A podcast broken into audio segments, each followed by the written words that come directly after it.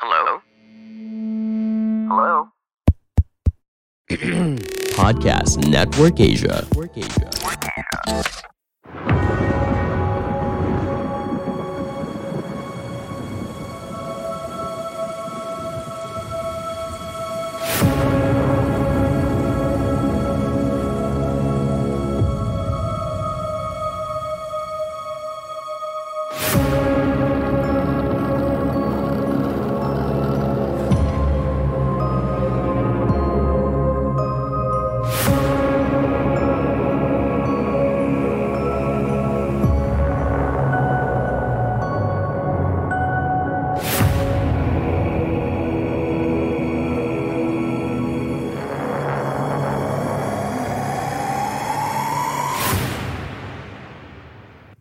Semuanya, Eh, selamat datang di podcast dengerin horor ya kawan-kawan. Ini adalah episode ke-81 ya. Sebelumnya episode sebelumnya episode 80. Itu episode terakhir di minggu bulan Juli. Dan ini adalah minggu pertama di bulan Agustus ya kawan-kawan ya. Dan ngomongin bulan Agustus, ini adalah bulan kemerdekaan Indonesia ya kawan-kawan. Seperti kalian tahu tanggal 17 Agustus adalah hari kemerdekaan Indonesia. Yang mana Indonesia berhasil ya merdeka lah pokoknya ya. Masa lu pada nggak tahu sih tanggal 17 Agustus Indonesia merdeka? Terlaluan amat lu kalau nggak tahu. Masa gue harus jelasin lebih panjang banget gitu kan. Oke. Nah, di momen kemerdekaan Indonesia ini ya, pas banget itu bulan Agustus ada Olimpik nih kawan-kawan. Olimpik Tokyo tahun 2020. Kebetulan dilanjutin tahun ini kan. Nah, ada beberapa cabang olahraga yang berhasil mengharumkan nama Indonesia di kancah internasional. Salah satunya tuh cabang olahraga badminton dan cabang olahraga eh, angkat besi ya. Angkat besi ya. Angkat besi atau angkat beban sih? Ah, ya pokoknya angkat-angkat lah ya. angkat besi, angkat besi. Ah. Eh, ada Winda. Winda itu udah cabang cabor angkat besi. Dia umurnya 19 tahun, dapat medali perunggu. Terus juga ada Gracia Polii dan Apriani Rahayu yang gue pikir namanya Apriadi ternyata Apriani ini gara-gara orang di Twitter nih Apriadi siapa Apriadi coy Apriani namanya ya Apriani Rahayu terus dia, dia, dapat emas ya. Wih keren banget sih. Cabang olahraga badminton ganda putri dan cetak sejarah lagi. Medali emas pertama buat ganda putri di Olimpik. Gokil nggak tuh? Gokil dong. Dan juga ada Ginting. Ginting dapat medali bronze medali perunggu kan. Dia sempat kalah sama Chen Long gagal masuk final terus menang lawan Kevin Kevin Cordon ya di pertandingan bronze match. Ya bronze match ya. Lawan Kevin Cordon. Pokoknya kalau misalnya gue cerita tentang ini panjang banget bro. Ya pokoknya intinya kita dapat dua medali di cabang olahraga badminton dan dua medali dari dua cabang olahraga. Eh tiga medali dari cabang dari dua cabang olahraga. Nah ngomongin angka dua ya. Angka dua ini termasuk angka yang cakep ya dan pas banget podcastnya Rokasia ya eh, yang bekerja sama denganku dengan dengerin horor dan baca horor. Ini ulang tahun kawan-kawan di bulan Agustus ulang tahun yang kedua. Nah di ulang tahun yang kedua ini mereka ini ngadak mengadakan eh, seperti acara gitu. Dia mereka ini mengadakan live stream. Live stream lewat Facebook Facebook fanspace-nya podcaster lokasi ya ntar kalian cari aja di Facebook podcaster ya nah di sana pada tanggal 5 tanggal 13 terus tanggal eh, 20 dan tanggal 27 Agustus mereka ini ngadain live streaming buat ngad buat ngerayain ulang tahun mereka yang kedua. Nah di sana tuh ada apa aja sih? Nah di sana ntar di sana ntar ada games, ada bagian bag, ada banyak ada banyak uh, pembagian hadiah. Maksudnya kayak games terus ada hadiah-hadiah menarik gitu. Dan kalian juga bisa ketemu dengan podcaster-podcaster yang ada di podcast lokasi ya banyak pokoknya ada gua ada podcast Kiki Aulia dan Soleh Solihun terus ada podcastnya Valeri Patkar terus ada banyak pokoknya podcast lokasi ya. Kalian bisa cek Instagramnya dah.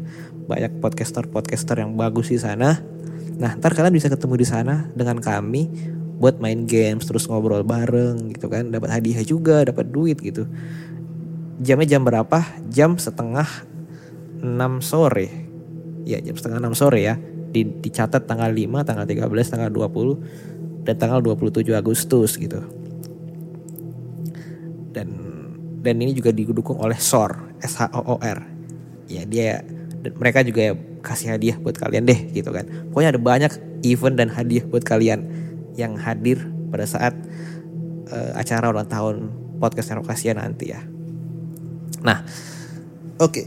kali ini kita bakal cerita apa sih? Uh, ini kan podcast horor ya bukan podcast cerita-cerita tentang daily life. Karena kalau daily life bukan kayak gini selanjutnya. Ini kan podcast horor. Nah, jadi ini podcast horor. So malam ini aku bakalan bacain cerita dari akun Twitter at yang ngomongin tentang uh, sebuah kisah dari suatu tempat di desa tentang perawat yang bernama Yati dan perawat ini tuh sering memakan ari-ari bayi soalnya sempat di di sebuah desa terpencil sana ada ada kasus di mana hari-hari bayi ini hilang di rumah sakit dan ternyata di, setelah dikulik-kulik ternyata diambil atau dimakan sama perawat yang bernama Yati. Nah, ini tulis sama Mas Jero Point di Twitter ya. Aku juga udah sempat izin ke dia buat bikin versi podcastnya di sini. So, daripada lama-lama kalian tuh kalian nunggunya dan daripada lama-lama aku ngomong ya bacot ya kita lanjut aja ya langsung ke awal ceritanya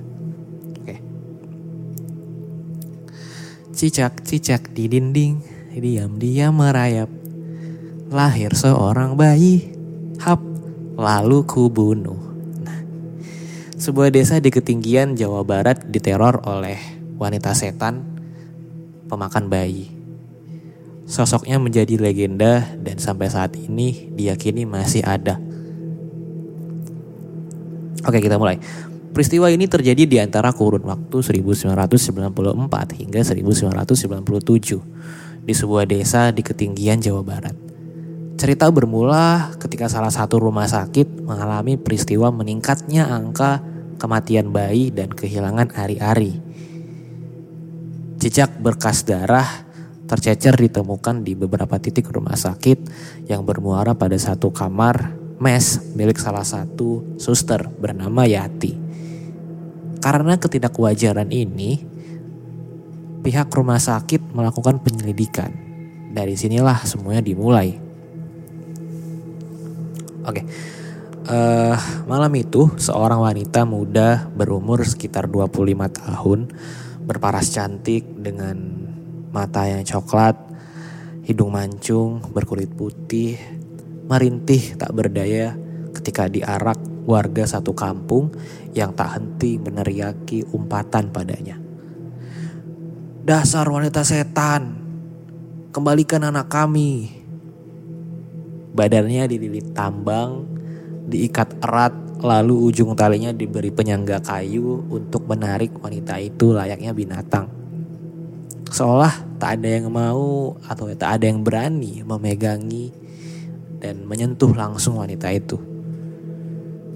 Hari penghakiman ini seperti telah ditunggu oleh para warga desa yang sudah geram. Kemudian ada salah satu teriakan dari warga yang histeris. Ia berteriak seperti ini. Kamu memakan anak saya, setan kamu. Setibanya di salah satu lapangan, telah disiapkan tiang kokoh yang sudah dikelilingi kayu bakar tersusun tinggi. Wanita itu diikat di tiang tersebut. Para warga berkerumun mengitari menjadikannya tontonan paling ditunggu. Ya, wanita itu akan dibakar. Di situasi tersebut, wanita itu masih tak berkata barang sepatah apa kata. Memberontak pun tidak. Dia hanya merintih menangis seolah pasrah menanti ajalnya. Garis lurus di hadapannya seorang pak tua yang berpakaian hitam, berjanggut putih, panjang memegangi obor sembari menatap wanita itu. Nampak jelas Pak Tua itu adalah tokoh masyarakat dan memiliki kemampuan supranatural yang paling dihormati di desa. Pak Tua mengangkat satu tangan untuk sebagai isyarat meminta warga agar tenang. Situasi mendadak hening. Pak Tua berdiri tak bergeming dan terus menetap atau menatap wanita itu. Tak lama berselang, wanita itu berhenti merintih. Kemudian ia membalas tatapan dari Pak Tua itu dengan senyuman. Matanya menjadi tajam. Perlahan dia tertawa memekik. Urat-urat di kulitnya menonjol keluar. Tawanya semakin melengking. Bola matanya memutih. Raut wajah kekhawatiran Pak Tua terlihat jelas. Para warga mulai ketakutan. Di antaranya mundur beberapa langkah. Tak sampai di situ, wajah wanita itu kemudian menua, giginya mengeluarkan taring, mulutnya melebarkan sobekan kemudian mengeluarkan cairan hitam. Warga semakin riuh, Pak Tua cemas. Kemudian, bakar, bakar dia perintah Pak Tua. Empat orang pemuda di belakang Pak Tua melemparkan obor ke kayu bakar yang mengelilingi wanita itu. Wanita itu terus tertawa memeki. Api merambat cepat karena sudah basah minyak tanah. Namun belum sampai api itu menyentuh wanita tadi, wanita itu seketika menghilang. Para warga ketakutan. Mereka bubar, berlari ke rumahnya masing-masing. Pak Tua merasakan ancaman dan sesuatu yang buruk akan menimpa desanya. Celaka kita, celaka kita. Gumam Pak Tua didengar oleh empat orang pemuda tadi yang masih berdiri bersamanya. Api tidak bisa dimusnahkan dengan api. Ucap Pak Empu kepadaku.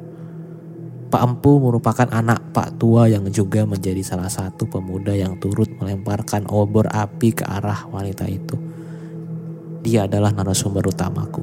Narasumber utama dari cerita ini, namanya Pak Empu. Oke, mari kita lanjut ke peristiwa sebelum hari pembakaran itu. Jadi, pada zaman itu, kebanyakan orang lebih memilih melahirkan ke dukun beranak dibandingkan ke rumah sakit. Ya karena biaya persalinan di rumah sakit jauh lebih mahal dibandingkan biaya persalinan dengan dukun beranak pada saat itu. Dan juga faktor jarak, karena lebih jauh ke rumah sakit daripada ke dukun bersalin.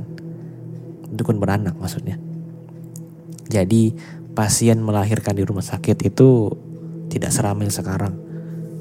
Tetapi hari itu ada pasien yang harus melahirkan dengan operasi karena posisi bayi melintang atau sungsang.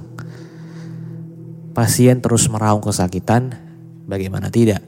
Sejak pagi dia masuk sampai lepas waktu maghrib masih belum bisa mendapatkan instruksi tindakan operasi dari dokter.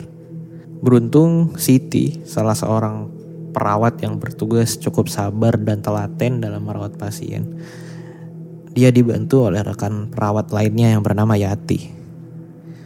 Berbeda dengan Siti yang aktif, Yati ialah sosok yang pendiam Bila tidak bertugas merawat, dia lebih memilih menyendiri. Bahkan Yati jarang berbicara jika tidak ditanya terlebih dahulu. Parasnya yang cantik sering kali menjadikan Yati pusat perhatian dan sering digoda oleh rekan kerja lainnya, termasuk satpam rumah sakit. Kala itu, pasien mengeluh tidak kuat. Dia meraung keras, dia meraung keras ketakutan namun dokter tak kunjung memberikan tindakan operasi. Siti kewalahan. Teh, tolong saya sudah tidak kuat. Keluh pasien. Sabar ya bu, kita tunggu dokter. Ibu berbaring miring ke kiri ya bu. Dan kini pasien tersebut berbaring menghadap Yati yang berdiri di sisi kiri. Yat, kamu jaga ibu dulu ya. Aku konsul ke dokter yang jaga di depan, ujar Siti. Yati hanya menjawab dengan mengangguk. Sus, tolong, sakit, saya nggak kuat, keluh pasien itu kepada Yati. Kemudian Yati cuma menatap mata pasien tadi dan menatap perut pasien tadi tanpa mengeluarkan sepatah kata. Sus, tolong dong, masa diem aja sih? Protes pasien, kesal dengan respon Yati. Yati masih tak bergeming, pasien itu terus meraung-raung kesakitan. Cicak-cicak di dinding, diam-diam merayap. Lahir seorang bayi, hap. Hmm. Yati seketika bernyanyi pelan, dia mengubah lirik di bait. Ketiga kemudian hanya bersenandung di bait terakhir. Yati terus bernyanyi mengulang-ulang cicak-cicak di dinding, diam-diam merayap. Lahir seorang bayi, hap. Kemudian pasien itu nampak semakin kesal. Tak lama banyak cicak-cicak merayap dari berbagai sisi di langit-langit kamar bersalin itu. Cicak-cicak itu berkumpul merayap tepat di atas posisi sang pasien tadi. Kemudian, cicak, cicak, sus, tolong ada cicak. Pasien tadi gemetar ketakutan. Kemudian Yati berhenti bernyanyi. Dia tersenyum. Serentak cicak-cicak itu jatuh. Menyergap tepat di perut pasien tadi. Kemudian pasien berteriak kaget. Dia kaget. Tanpa sadar, tangannya memukul-mukul perutnya. Sambil mengusir cicak tadi. Pasien kalang kabut mengusir cicak di perutnya. Gerakan tubuhnya tak terkontrol. Yati hanya menyaksikan sebari tertawa kecil. Pasien tadi terus berteriak, "Cicak, cicak, tolong!" Teriakan pasien itu terdengar jelas hingga keluar kamar. Kemudian Siti datang menghampiri. "Bu, ibu kenapa?" tanya Siti dengan lembut. "Cicak, Sus. Ini di Jawaban pasien tersebut terpotong begitu saja ketika melihat sudah tidak ada cicak di perutnya. Tadi di perut saya ada banyak cicak sus. Terang pasien yang kemudian merasakan nyeri tak tertahankan di perutnya. Kemudian Siti memeriksa. Pembukaannya sudah lengkap, kepala bayi sudah terlihat. Sontak Siti memanggil rekan perawat lainnya untuk membantu. Karena di luar dugaan pasien dapat melahirkan normal. Yati yang berdiri agak jauh dari pasien mengerjapkan mata seolah tersadar sesuatu.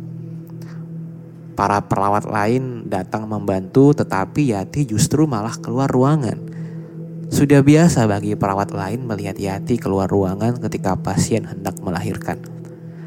Tidak ada yang mengetahui alasan pastinya, tak ada yang memprotes Yati karena Yati selalu ambil bagian sibuk lebih dulu ketika mengurus pasien pada fase pra bersalin bahkan tak jarang membantu tugas perawat-perawat lainnya. Persalinan pasien berlangsung dengan lancar, anak laki-laki dilahirkan normal dan selamat. Ari-ari atau Bali dipisahkan. Siti membawa bayi itu keluar ruangan untuk dibersihkan. Siti memasuki ruangan memandikan bayi seorang diri. Dia membersihkan bayi baru lahir itu. Sementara perawat lain meneruskan penanganan pasien yaitu menjahit. Bayi yang semua menangis keras tiba-tiba berhenti menangis. Siti mencium aroma melati. Mulanya dia menghiraukan, tetapi lama-lama wangi itu berubah menjadi bau semerbak kemenyan. Bulu roma Siti meremang, dalam hati dia merapalkan doa. Bayi itu menangis lagi.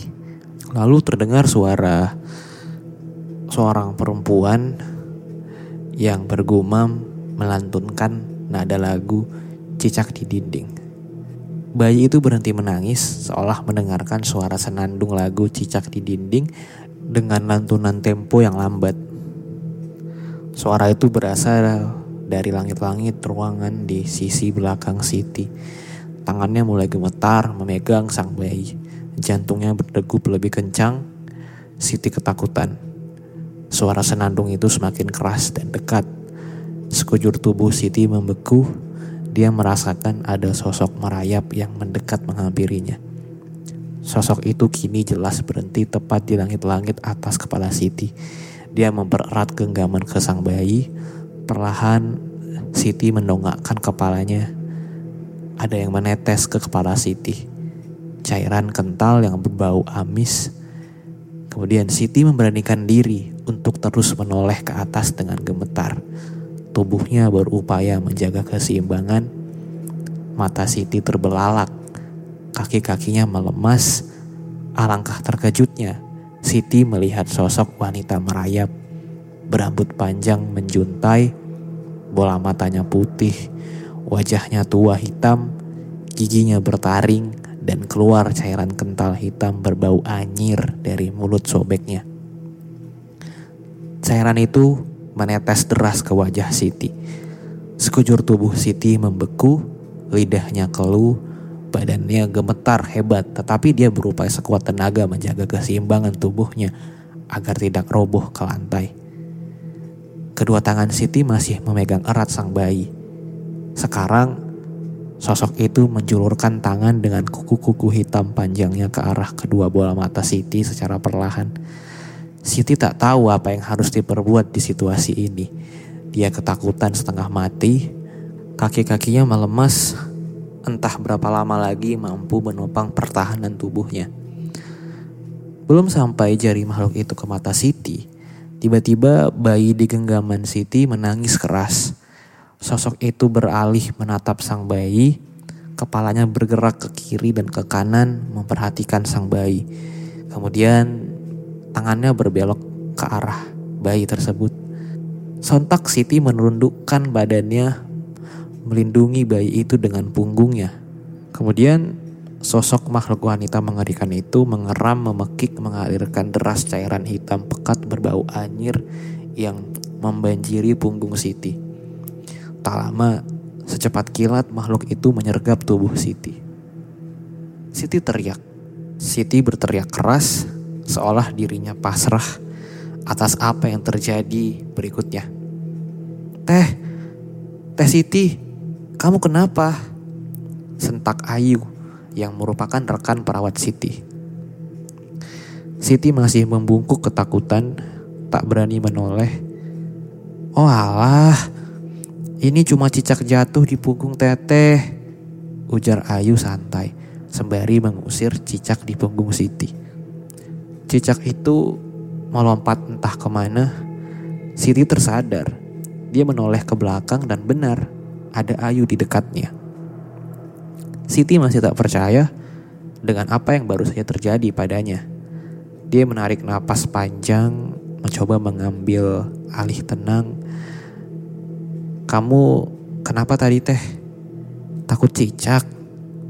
Ayu menyeringai tertawa kecil. Alih-alih ingin bercerita kepada Ayu, Siti hanya membalas, "Enggak apa-apa." Tangannya masih gemetar, tapi dia berupaya tenang, kemudian melanjutkan aktivitasnya membersihkan bayi.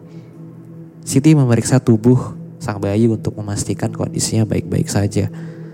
Tak ada yang aneh pada tubuh bayi, dirinya mulai berpikir, mungkin saja tadi hanya halusinasinya. Meski begitu, dia pun masih tidak yakin karena peristiwa tadi terasa benar-benar nyata sampai membuatnya keringat dingin. Kemudian Siti mempercepat pekerjaannya membersihkan bayi, lalu menyerahkan bayi tersebut ke poli anak unit pasca melahirkan. Siti kembali ke ruang bersalin, tampak di sana dia mendengar rekannya sedang berdebat di meja jaga depan ruangan. Tadi kamu Tias yang minta hari-hari bayinya. Katanya biar kamu yang urus. Kok sekarang malah tanya lagi ke aku? Gimana sih? tegas salah seorang perawat ke rekan perawat lain. Teh, aku gak merasa nerima. Orang aku aja baru selesai jahit pasien. Tanya aja, Ayu, kalau gak percaya. Balas Tias. perawat yang tak terima disalahkan. Rupanya mereka memperdebatkan ari-ari bayi yang hilang. Mendadak perasaan Siti menjadi tidak enak. Dia menghampiri rekannya. Sudah, sudah, jangan ribut, Tias. Mending kamu sekarang laporan ke poli sama bagian rekam medis soal ari-arinya yang gak ada. Biar nanti mereka yang menentukan tindakan penyampaian ke pasien. Ujar Siti menengahi. Perasaannya tidak enak, dia merasa ada yang tidak beres dari rangkaian kejadian hari ini. Kemudian tak selang beberapa lama, berita duka datang dari dokter poli anak yang menyatakan bahwa bayi yang baru saja lahir tadi mengalami penurunan oksigen drastis yang membuat kondisinya mendadak drop, kemudian tidak dapat diselamatkan. Bayi tadi meninggal dunia. Siti lemas, entah mengapa dirinya merasa bersalah. Dirinya terbayang-bayang oleh peristiwa mengerikan yang baru saja dialaminya. Sekarang dia yakin bahwa hal yang tadi dialaminya bukan halusinasi, melainkan benar-benar nyata. Keluarga pasien pun menangis histeris. Sang ibu juga merasa bersalah karena berpikir bahwa ini penyebab dari dirinya yang tak kontrol ketakutan sampai memukul-mukul perut. Dari kejauhan, nampak Yati berjalan perlahan menghampiri Yati masih diam seperti biasanya. Ibu pasien itu diantar Siti dengan kursi roda ke kamar rawat. Mereka berpapasan, ibu pasien hanya menatap tajam Yati tanpa berkata apa pun. Setibanya di kamar rawat, sang pasien bercerita kepada Siti tentang peristiwa aneh yang dialaminya di kamar bersalin ketika hanya berdua bersama Suster Yati. Sejak saat itu, angka kematian bayi mendadak tinggi, Kang. Hari-hari bayi juga sering hilang. Ucap Suster Siti kepadaku. Beliau ialah narasumber keduaku. Oke, sekarang uh, point of view dari Suster Siti. Kalau tadi dari uh, uh, Mbah Empu ya, salah ya. Sekarang Suster Siti. Dia adikku. Tiba-tiba Aksa berbisik kepadaku. Kulihat matanya nanar, energinya menjadi penuh amarah dan dendam. Dari situ aku tahu ternyata ini alasan Aksa membawaku ke peristiwa ini sampai akhirnya aku mencari tahu lebih dalam. Aku membatin berkomunikasi padanya. Tenang, aku perlu tahu seluruh ceritanya dulu. Suster Siti mengatakan bahwa sejak peristiwa itu, makhluk bengis itu semakin intens meneror. Makhluk ini hampir seluruh perawat poli kandungan mengalami teror serupa. Diawali dengan senandung lagu cicak-cicak di dinding. Sangat mengerikan. Banyak yang berujung pingsan bahkan memutuskan berhenti bekerja karena teror tadi. Tak hanya perawat, satpam dan satpam dan karyawan rumah sakit lainnya juga kerap diganggu di saat dinas malam. Wujudnya yang menyerik, yang mengerikan, gerakannya merambat dan merayap serta berpakaian suster lusuh membuat dia dijuluki hantu suster rayap oleh warga rumah sakit. Jujur, teror di rumah sakit ini ngeri banget. Kalau aku ceritakan satu persatu akan panjang sekali treat ini nantinya. Sampai suatu saat ketika rumah sakit melakukan penyelidikan kasus atas fenomena tidak wajar ini, sejak penyelidikan dilakukan, angka kematian bayi dan kehilangan ari-ari tidak sesering sebelumnya. Bahkan nyaris bisa dibilang tidak ada. Sampai pada peristiwa. Tetapi ternyata teror berpindah ke suatu desa. Di sana makhluk itu semakin bengis. Kala maghrib, desa tersebut memang sudah gelap Hari itu bulan malu-malu menampakkan dirinya di Cakrawala. Maksudnya gelap ya. Di sebuah rumah kayu semi permanen, seorang ibu sedang merintih kesakitan dibantu oleh seorang paraji yang bersiap melahirkan permata kecilnya di dunia. Ayo bu, tarik nafas, terus tekan. Ayo bu, terus. Arah seorang paraji. Ibu itu merasa sudah sekuat tenaga mendorong tekanan dalam perutnya agar si bayi keluar. Namun ujung rambutnya saja tak kunjung terlihat. Bo, aku sudah gak kuat. Sakit. Ibu itu terlihat lemas kehabisan energi. Ambil minum dulu. Mbok Paraji meminta suami sang ibu mengambilkan minum. Mereka mengambil jeda sejenak untuk memberikan ruang kepada si ibu mengisi kembali sedikit tenaganya. Kemudian tiba-tiba suara ketokan pintu terdengar.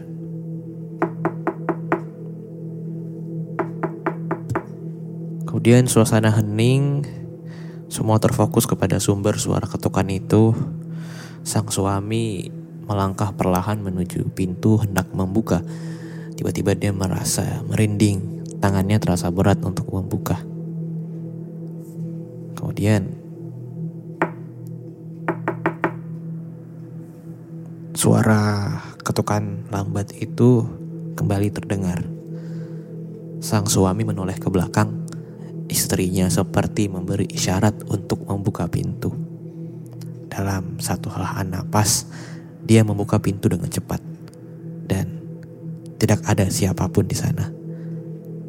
Suami keluar satu langkah. Dia menoleh ke kiri dan ke kanan, tetapi memang tidak ada satu orang pun di sana. Apalagi di desa itu dari rumah satu ke rumah lain cukup berjarak.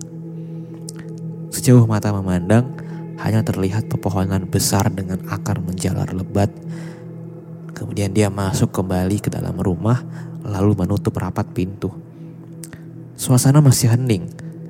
Hawa dalam ruangan menjadi dingin tapi pengap dan membuat kening mereka mulai basah.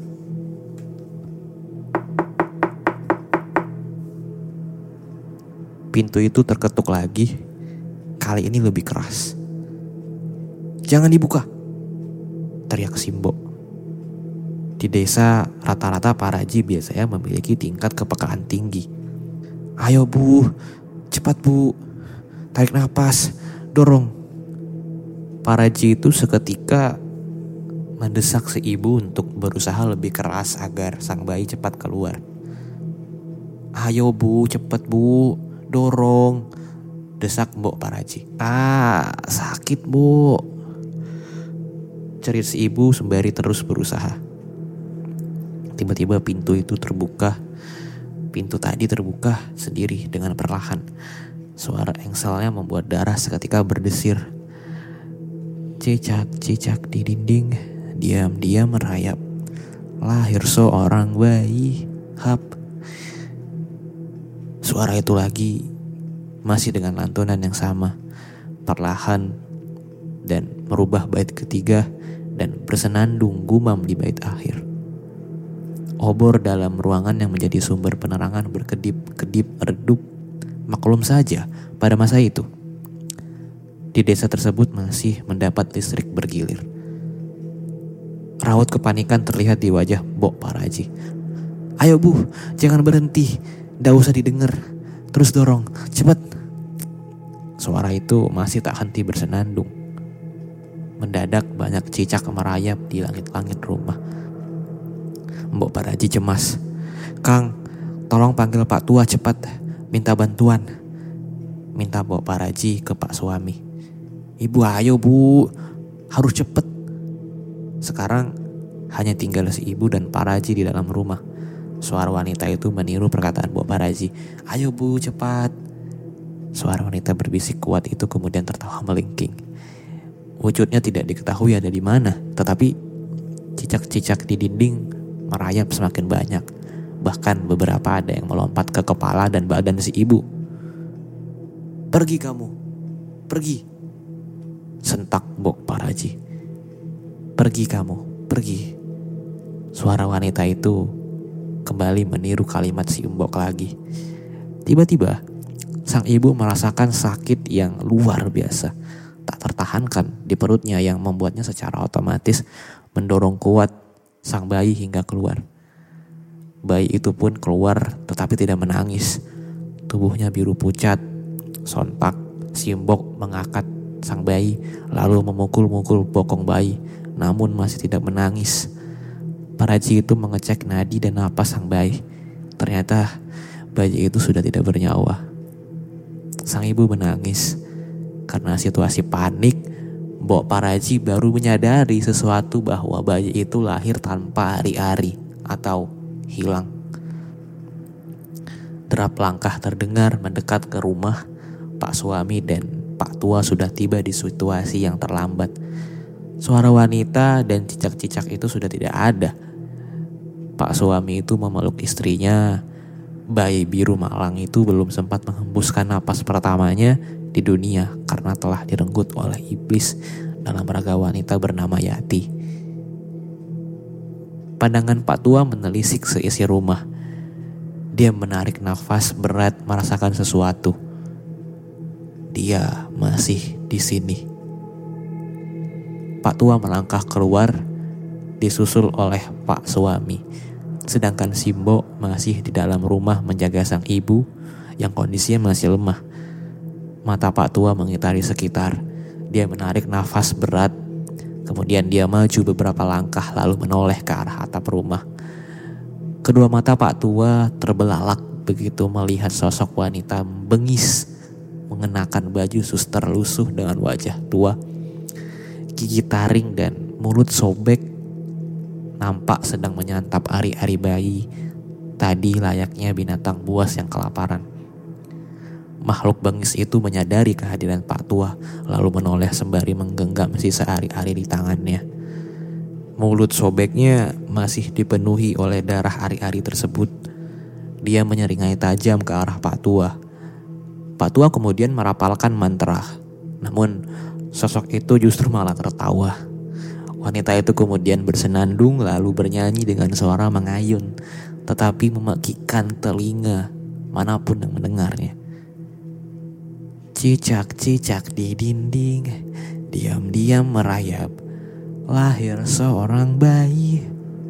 Hap, lalu kubunuh. Kali ini dia bernyanyi dengan lirik lengkap. Gerombolan cicak yang tak terkira jumlahnya meloncat dari atap genteng menyergap Pak Tua dan Pak Suami yang berada di bawah. Kedua tangan mereka kewalahan menghadang cicak-cicak itu. Lalu sosok wanita bengis itu seketika menghilang entah ke mana. Pak Tua yang merasa kampungnya sedang dalam ancaman gaib, jahat, dengan sigap mengumpulkan para petinggi desa lalu menginstruksikan para penduduk agar tidak keluar rumah selepas maghrib. Khususnya bagi yang sedang hamil tidak boleh ditinggal sendirian. Setiap malam selama tiga hari berturut-turut, para petinggi desa, tokoh masyarakat, beberapa pemuda termasuk empu, melakukan ritual tolak bala dipimpin oleh Pak Tua, guna memohon perlindungan kepada Yang Maha Kuasa dan para leluhur serta lelembut penjaga. Namun, siapa sangka ternyata peristiwa tadi baru pembuka dari awal permulaan teror wanita bening wanita bengis yang semakin keji. Setiap kemunculannya dirasa Pak Tua memiliki energi yang semakin kuat. Setelah dua bayi lagi meninggal dengan cara serupa oleh makhluk bengis itu, bahkan satu di antaranya sang bayi benar-benar lenyap dalam kandungan sebelum sempat dilahirkan. Pak Tua membagikan bawang putih yang telah diritualkan untuk digantung di setiap pintu pintu rumah warga. Beralih lagi ke rumah sakit, Petugas rumah sakit menemukan ceceran darah basah yang tidak diketahui asalnya di poli kandungan.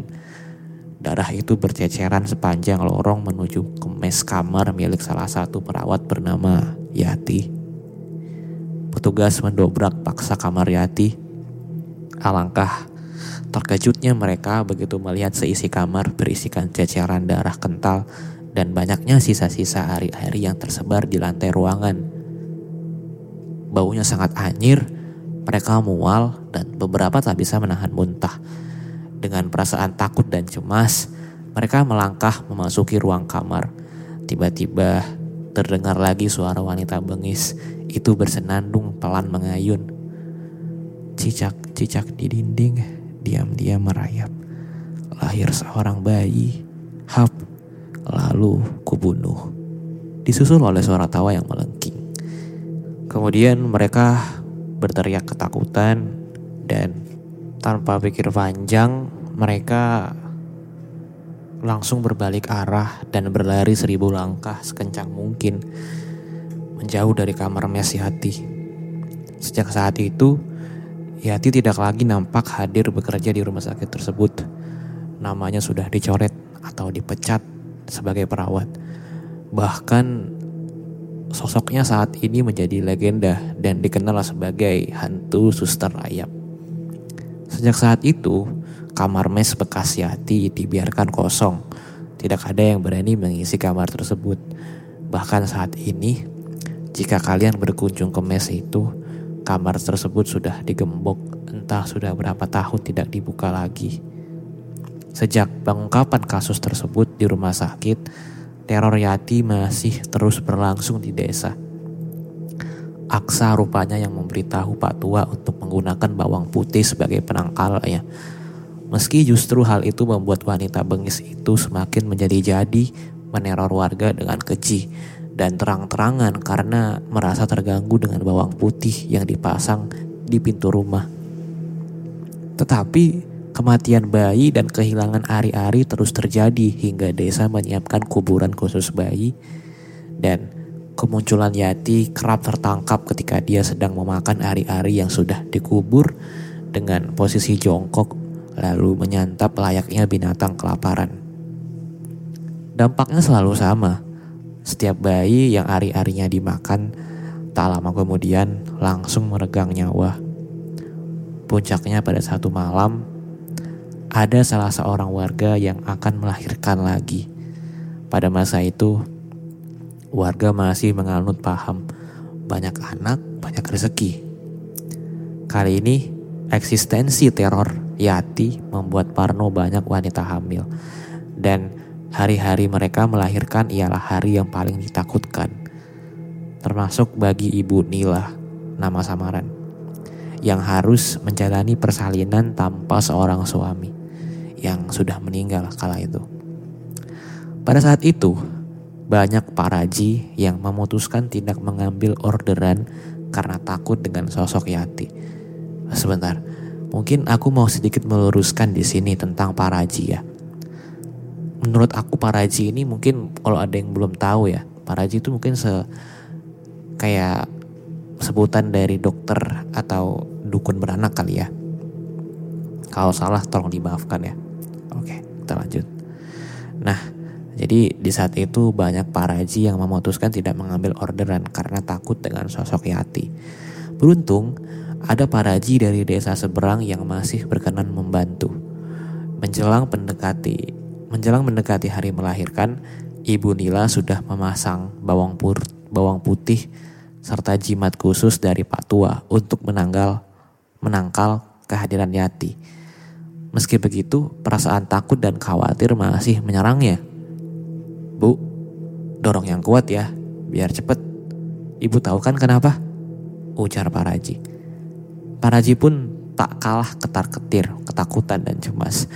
Dia terus mendesak Ibu Nila agar mendorong kuat agar bayi cepat keluar. Konon katanya, jika ingin selamat, bayi harus keluar sebelum Yati datang. Tiba-tiba ada sesuatu dari atas atap rumah terdengar suara derap yang cukup jelas tap tap tap gitu. Kemudian hawa mulai terasa tak enak. Bu, ayo bu, cepat. Para Paraji itu mulai merasakan panik hingga dia tidak bisa menjaga fokus. Apalagi ketika tiba-tiba banyak cicak-cicak merayap di dinding dan langit-langit rumah. Suara gumam senandung wanita bengis itu terdengar mengayun. Kembali lagi. Cicak-cicak di dinding. Diam-diam merayap. Lahir seorang anak. Hap. Dia berhenti di bait terakhir. Ayo bu. Cepat. Kemudian Yati meniru kalimat Paraji lagi. Ayo bu, cepat. Seolah-olah mengejeknya. Badan Paraji melemas, Ibu Nila masih berusaha sekuat tenaga dengan sisa-sisa energinya. Kali ini, dia benar-benar pasrah pada Yang Maha Kuasa. Hal yang paling ditakutkan ketika melahirkan akhirnya juga terjadi kepadanya. Tap, tap, tap. Suara itu seperti merayap di dinding belakang rumah. Cicak-cicak yang muncul dari setiap arah dinding mulai merayap ke arah yang sama menuju langit-langit rumah dan bergerombol menumpuk tepat di atas Ibu Nila dan Paraji. Mereka menoleh ke atas. Tubuh Paraji melemas. Dia tidak lagi mampu mengontrol rasa takutnya hingga terlutut ke lantai. Beberapa ekor cicak yang menumpuk itu mulai berjatuhan ke tubuh Bu Nila dan kepala Paraji. Ibu Nila menangis ketakutan. Begitupun Paraji yang ikut menangis dan kehilangan kendali fokus. Kemudian Yati kembali bersenandung. Cicak-cicak di dinding diam-diam merayap. Lahir seorang anak. Hap. Kemudian suara derap langkah tadi menyeret terdengar kembali tepat di dinding belakang Ibu Nila. Di samping ranjang ada jendela kaca yang gordennya seketika tersingkap. Sontak semua mata Paraji dan Ibu Nila tertuju pada jendela tersebut. Kuku-kuku hitam panjang, tangan dengan urat-urat keluar itu perlahan nampak di jendela. Ternyata Berikutnya sudah bisa diduga, sosok wanita bengis berwajah tua, bermulut sobek dengan cairan hitam mengalir menjulurkan ke lidahnya ke kaca jendela. Wajahnya menggeleng perlahan ke kiri dan ke kanan. Kemudian, lalu ku bunuh. Yati melanjutkan bait terakhir senandungnya. Kemudian dia tertawa, memekik, melengking. Astagfirullahaladzim. Suara Paraji terbata menangis ketakutan. Begitupun Bunila. Cicak-cicak itu lalu melompat menyergap tubuh mereka. Suara derap langkah terdengar lagi. Sosok Yati tak lagi terlihat di jendela. Tetapi cicak-cicak yang menyergap semakin banyak seolah tak habis-habis.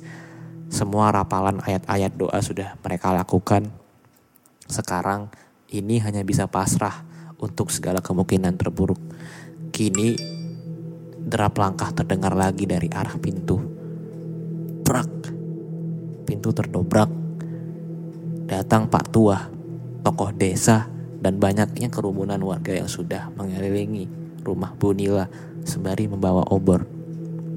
Ada juga tokoh spiritual, Ustadz, dari desa seberang yang turut membantu. Lanjutkan bu, pinta Pak Tua pada Paraji. Mereka kemudian menerapalkan mantra dan ayat-ayat doa sesuai keyakinan atau kemampuan masing-masing. Paraji melanjutkan tugasnya membantu Bu Nila bersalin. Pak Tua menarik nafas berat, matanya menelisik mengitari sekitar mencoba mencari sosok Yati yang dirasakan masih ada di sana. Pak tua keluar rumah tersebut, namun sepanjang mata memandang, dia tidak melihat keberadaan wanita itu. Hingga seorang wanita berparas cantik tak dikenal atau Yati berjalan perlahan dari kejauhan mendekati Pak Tua dengan tatapan tajam. Ada yang aneh pada Yati yang sedang berwujud aslinya manusia ini. Sesekali raut wajahnya menyeringai menantang, lalu detik berikutnya berubah menjadi wanita polos yang sedih. Tetapi apa pun itu, dia terus melangkah dengan tenang menghampiri ke arah Pak Tua.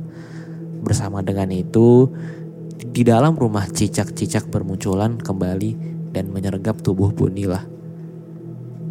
Bah, terus lanjutkan.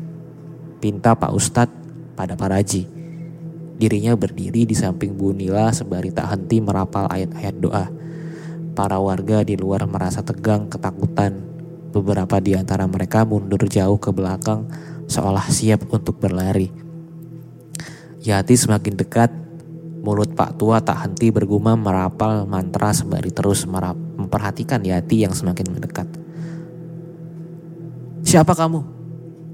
Teriak Pak Tua. Yati terus berjalan dengan tenang, kali ini dia mulai bersenandung. Cicak-cicak di dinding diam-diam merayap. Lahir seorang anak, hap. Dia berhenti di bait terakhir lalu menyeringai, tajam dan tertawa. Para warga ketakutan. Posisi mereka semakin mundur ke belakang, tapi semakin dekat, tubuh Yati seolah melemas. Beberapa kali langkahnya seperti kehilangan keseimbangan, hingga tiba-tiba dari mulutnya keluar cairan hitam sangat deras. Kemudian tubuhnya roboh ke lantai. Terdengar suara tangisan bayi dari dalam rumah. Bayi itu berhasil lahir dengan selamat. Bawah, bawah, dan ikat wanita itu. Setelah beberapa saat memperhatikan Raga Yati yang terkulai tergeletak di tanah, Pak Tua memerintahkan empat pemuda di belakangnya untuk membawa dan mengikat wanita itu. Dia tidak kalah, tapi justru menyerahkan diri. Seperti siasat, kemudian uh, yang terjadi berikutnya seperti yang diceritakan di awal cerita. Yati dibakar tetapi menghilang.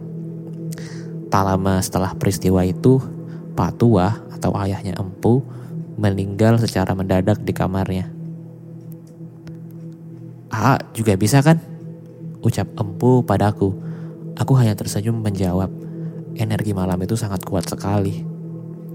Kemudian, aku yang masih penasaran dan juga karena dorongan aksa, Aku memberanikan diri mengajak Empu melakukan ritual mediumisasi seperti yang biasa aku lakukan.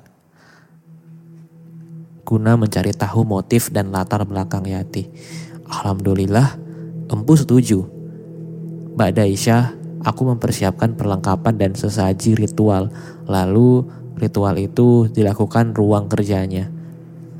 Yang juga banyak sesaji di sana. Kami memulai ritual mediumisasi dengan menyatukan frekuensi dengan aksa terlebih dahulu. Hasilnya cukup membuatku tercengang. Sosok Yati sampai sekarang memang masih ada. Dia bahkan masih memakan ari-ari dan membunuh bayi sejak dalam kandungan meski tidak secara terang-terangan dan se ekstrim dulu. Yang paling mengejutkan ialah ketika aksa sedikit banyaknya menceritakan tentang latar belakang sosok Yati yang sebenarnya dia juga korban dari perjanjian hitam yang dilakukan oleh turunan terdahulunya hingga Yati kehilangan kendali diri dan harus menerima takdir raganya yang telah diserahkan oleh iblis. Teror-teror sadis di rumah sakit dan di desa serta kisah seorang dokter rumah sakit yang sempat menaruh hati pada Yati juga tidak aku ceritakan karena aku belum berhasil menemui sang dokter untuk mendapatkan kesaksian. Jujur, aku masih sangat penasaran dan belum puas dengan apa yang aku dapat. Apalagi hasil mediumisasiku cukup mengejutkan yang membuat aku rasanya ingin kembali ke desa itu untuk mengulik lebih jauh dan mencari sosok Yati yang hingga saat ini dideteksi masih ada. Oke, jadi uh, sudah selesai tweet di Twitter yang ditulis oleh Mas Jero Poin ini. Yang intinya treatnya ini masih berjalan ya. Uh, ceritanya masih berjalan. Mas Jero ini masih mengulik lebih lanjut tentang sosok Yati ini di sebuah desa terpencil yang dia tahu yang dia ketahui dan kita sekarang sampai sekarang masih menunggu kelanjutan ceritanya cukup seru aku masih penasaran juga sama si Yati ini ya karena cukup apa ya cukup menarik. Kenapa dia menarik? Kenapa? Karena kenapa dia mengambil lagu anak-anak gitu, lagu cicak-cicak di dinding. Kenapa bukan balon gua ada lima? Atau enggak lagunya Olivia Rodrigo atau enggak ya BTS gitu kan. Jadi ya ada gunanya gitu kalau misalnya bayinya berhasil dilahirkan gitu kan. Jadi kalau pas dilahirkan dia udah terbiasa dengan bahasa Inggris, bahasa Korea gitu. ya udah deh. Uh, itu aja mungkin dari aku ya. Oh ya teman-teman nanti kebetulan tanggal 8 ya. Uh, tanggal 8 bulan 8 ada event dari Lazada. Kalian bisa dapatkan promo khusus dari aku dengan membeli produk di Lazada terus mendapatkan diskon juga dari aku caranya gampang kalian bisa klik link yang ada di deskripsi podcast aku atau dia di deskripsi episode ini Ntar kalian klik link itu buat belanja di Lazada. Nah, baru kalian bisa dapat diskon dari situ, oke? Eh, sampai jumpa lagi di episode selanjutnya. Aku Iksan. Dadah. Pandangan dan opini yang disampaikan oleh kreator podcast, host, dan tamu tidak mencerminkan kebijakan resmi dan bagian dari podcast Network Asia. Setiap konten yang disampaikan mereka di dalam podcast adalah opini mereka sendiri dan tidak bermaksud untuk merugikan agama, grup etnik, perkumpulan, organisasi, perusahaan, perorangan, atau siapa pun dan apa pun.